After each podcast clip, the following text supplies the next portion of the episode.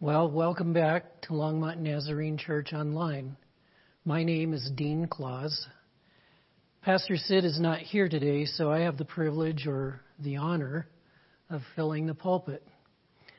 I know many of you will be listening to this on the day of Pentecost or on Pentecost Sunday. But this is not a Pentecost Sunday message. I won't get into the reason for that, but I did want to let you know that there's a midweek devotional about Pentecost on the church Facebook page if you'd like to find that and read it. Before I start, let's pray. Father, I ask you for the help of your Holy Spirit to bring this message. I pray, Lord, that you would please open our hearts and minds to hear what you say as we consider your word. In Jesus' name, amen.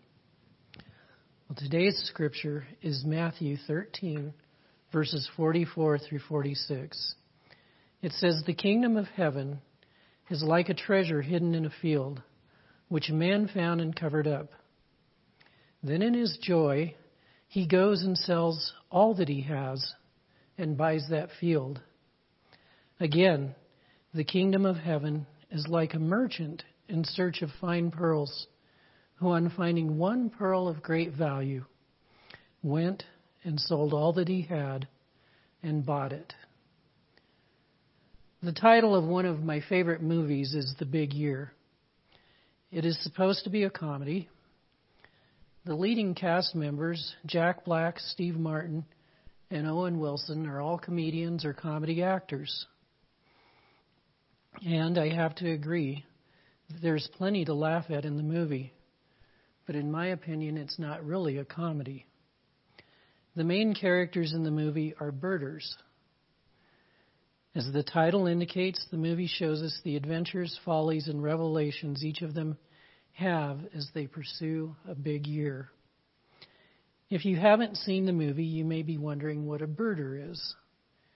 Most people would think of birders as bird watchers, but bird watchers tend to be casual observers of birds. Birders, on the other hand, are serious about pursuing birds. Many of us think they are extreme about it. You might also be wondering what a big year is. In the movie, a big year is defined as a competition among birders to see who can count the most species of birds in North America. I'm kind of stuck in the realm that lies between being a bird watcher and being a birder. I understand enough about birding to know that much of the movie is true to life. That's why, in my opinion, it's not really a comedy. It tries to make what birders do look funny, but it's just what birders do. And those who are serious about a big year have to go to extremes to be competitive. Just in case you're wondering, I will tie this back to the scripture, so stick with me. The three main characters of the movie all decide to try winning the title of the best birder by setting a new world record for counting the most species of birds in a single year. This required traveling all over the continent north of Mexico including obscure locations like the westmost island in the Aleutian chain. They did offshore birding on a boat. In one instance, they even pursued a bird species from a helicopter. They endured sun, rain, and snow. Sometimes storms actually helped them. They gave every possible moment, extreme effort, and used all their wit just to be competitive. By the end of the year, the lives of all three characters changed. Along the way, two of them arrived at the realization that some things are more important than birding. They still loved birding, but they realized they wanted to give themselves to family and other important relationships. The winner, however, sacrificed more for his victory. It cost him his marriage and a chance to start a family. The narrator closes the story with this observation Only he knows the price that he has paid to be the greatest birder in the world. That part always makes me pretty sad. He gave birding all that he had. In the end, all he really got was a title that would eventually be taken by somebody else and some satisfaction that would fade with time. I told you about the big year because it illustrates the truth of so many pursuits. Humans have a tendency to pay a big price for things that in the end aren't important at all. Again, humans have a tendency to pay a big price for things that in the end aren't important at all. And that brings us to the point of today's scripture. Remember the buried treasure and the pearl of great value? And how the ones who found those things gave everything for them? The point is, the kingdom of heaven is worth all we have. Again, the kingdom of heaven is worth all we have. Let's think about that. What do we mean when we say that the kingdom of heaven is worth all we have? Well, first, it is folly to give all we have for temporary earthly pursuits when instead we should give all we have for the everlasting, ever fulfilling kingdom of heaven. Second, the eternal kingdom of God is far more valuable than the earthly treasures we pursue. Let me repeat those two ideas.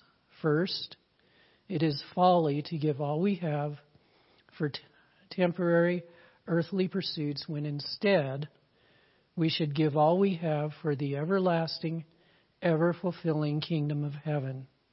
And second, the eternal kingdom of God is far more valuable than the earthly treasures we pursue. Once there was a wise man, a king. Not only was he wise, but he had the power and resources to do anything he desired. At some point in his life, he wrote about what he accomplished and how he felt about it. Excuse me, let me read from his writing. I said in my heart, Come now I will test you with pleasure. Enjoy yourself. But behold, this also was vanity. I said of laughter, It is mad, and of pleasure, What use is it? I searched with my heart how to cheer my body with wine, my heart still guiding me with wisdom, and how to lay hold on folly, till I might see what was good for the children of man to do under heaven during the few days of their life. I made great works. I built houses and planted vineyards for myself. I made myself gardens and parks and planted in them all kinds of fruit trees. I made myself pools from which to water the forest of growing trees. I bought both I bought male and female slaves and had slaves who were born in my house.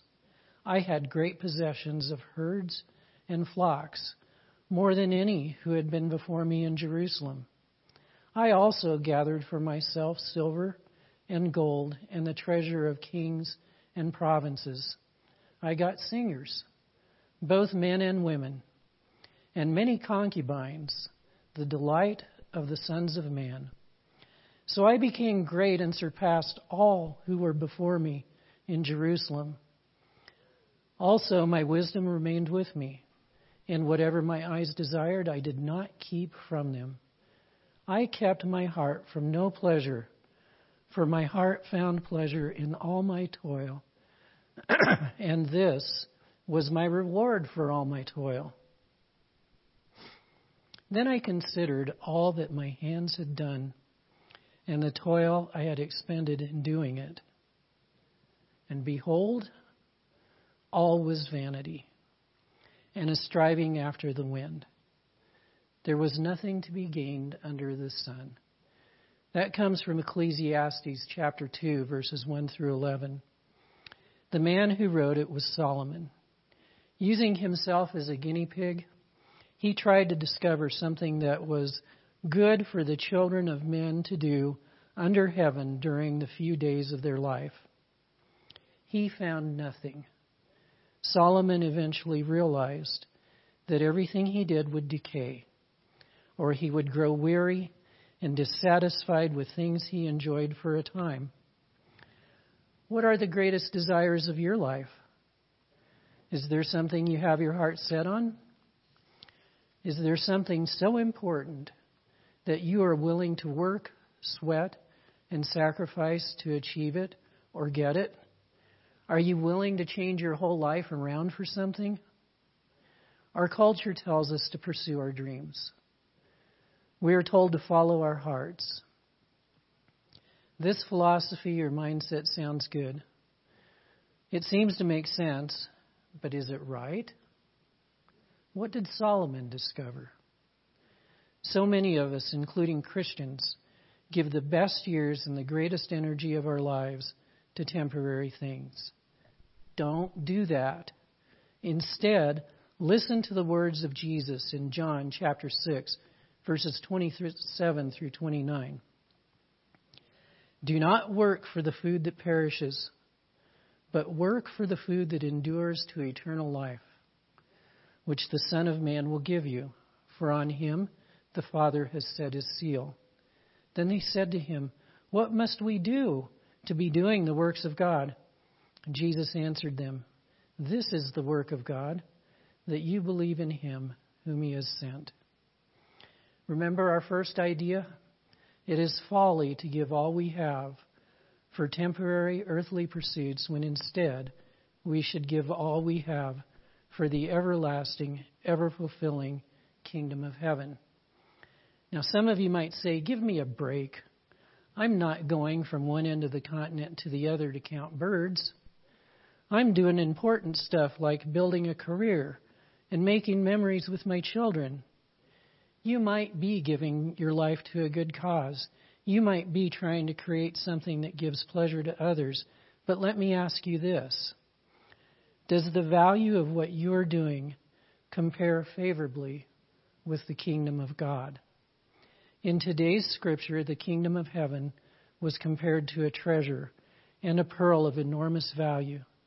These things were so valuable that the one who found them gave up everything for them and considered it a good deal. Reflect on our second idea again. The eternal kingdom of God is far more valuable than the earthly treasures we pursue. Let me read another of Jesus' parables. This one is found in Luke chapter 12, verses 16 through 21. The land of a rich man produced plentifully. And he thought to himself, What shall I do for I have nowhere to store my crops. And he said, I will do this. I will tear down my barns and build larger ones, and there I will store all my grain and my goods. And I will say to my soul, Soul, you have ample goods laid up for many years. Relax, eat, drink, be merry. But God said to him, Fool, this night your soul is required of you. And the things you have prepared, whose will they be? So is the one who lays up treasure for himself and is not rich toward God. Anybody who is listening, I want to plead with you. Please think about this. It took me too many years to really understand what I'm trying to say. I have pursued many dreams. Most of most were never achieved as fully as I hoped. But in the end, what is a dream compared to a real eternity of bliss in the kingdom of God? I gave over 30 years to a career that seems to have ended with at least as many misgivings as successes. Ultimately, what is forging a career that will end compared to investing in an everlasting relationship with God. I tried to make sure my children had the solid foundation of a good family, a good education, special memories from which to launch their lives. And please don't misunderstand, families are very important. 1 Timothy 5:8 says, "But if anyone does not provide for his relatives, and especially the members of his household, he has denied the faith and is worse than an unbeliever." But what do we want to teach our families? Do we want to show them how to give themselves to worldly pursuits which decay? Or do we want to show them how to invest all they have in the kingdom of God? What better thing can we do for our children and our other family members then introduce them to an infinite, eternal, all powerful, loving God who suffered and died so they could have a chance to live with Him joyfully forever? Careers and dreams are not bad, but they must not take first place. We must give that to God. Jesus himself said, Therefore, do not be anxious, saying, What shall we eat, or what shall we drink, or what shall we wear? For the Gentiles seek after those things, all those things, and your heavenly Father knows that you need them all. But seek first the kingdom of God and his righteousness, and all these things will be added to you. That was Matthew 6, verses 31 through 33. Many people realize they need God, but I think too often they see Him as an addition to their lives. They might go to church on Sundays, the Sundays that they don't have better things to do. They will pray and cry out to Him, especially when they need help. They not, might even proclaim in public that they are Christians. If so, they're off to a good start. But don't forget, the kingdom of heaven is worth all we have. It is not something we add to our lives, it is something that we give our lives to. Christians, we need the fellowship of church and social worship. I know some of you may be first responders or food service workers, or you may have some other profession that makes it very difficult to attend on Sunday morning. If that's the case, work with your church to find other ways to be involved in Christian fellowship. We need to spend time in the scriptures. We need to spend time in prayer. We need to be involved in Christian service. I still pursue dreams. And who knows, I might have several more careers before God calls me home. I will continue to try hard to love and serve my family. Mostly, however, I want to give everything I know, everything I have, and all I will ever be to God. How about you? Have you sold all you have to purchase the real treasure? Have you sold everything to hold that beautiful pearl? The greatest treasure and the most beautiful pearl are the kingdom of God. Jesus talks often about the kingdom of heaven or the kingdom of God. We become citizens of that kingdom when we come into a saving relationship with Him. Colossians 1 12 through 14 says, And giving thanks to the Father, who has qualified you to share in the inheritance of the saints of light. Now get this part. He has delivered us from the domain of darkness and transferred us to the kingdom of his beloved Son, in whom we have redemption, the forgiveness of sins. And in Ephesians chapter 2, verse 6, we see that God has seated us with him in the heavenly places in Christ Jesus. The kingdom of heaven is where God reigns, and we become a part of it in Jesus Christ. To be in a right relationship with Christ is to be in the kingdom of heaven. So, what is that worth? Remember what Solomon said? All was vanity, a striving after the wind, and there was nothing to be gained under the sun. Well, Solomon doesn't leave us there. In the conclusion of his book, we find this sentence The end of the matter, all has been heard. Fear God and keep his commandments, for this is the whole duty of man. For this is the whole duty of man. Solomon went the long way around, nevertheless, he finally got it. Whether we are chasing birds or governing nations, I hope we get it too. It is folly to give all we have for temporary earthly pursuits when, instead, we should give all we have for the everlasting, ever fulfilling kingdom of heaven. The eternal kingdom of God is far more valuable than the earthly treasures we pursue.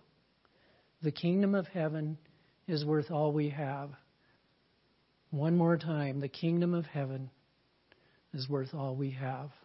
Let's pray. Our Father in heaven, I pray that you would help us all to seek first the kingdom of God. Help us to give you our best. Help us to give you what is first. And help us to trust that you will take care of the rest. And Lord,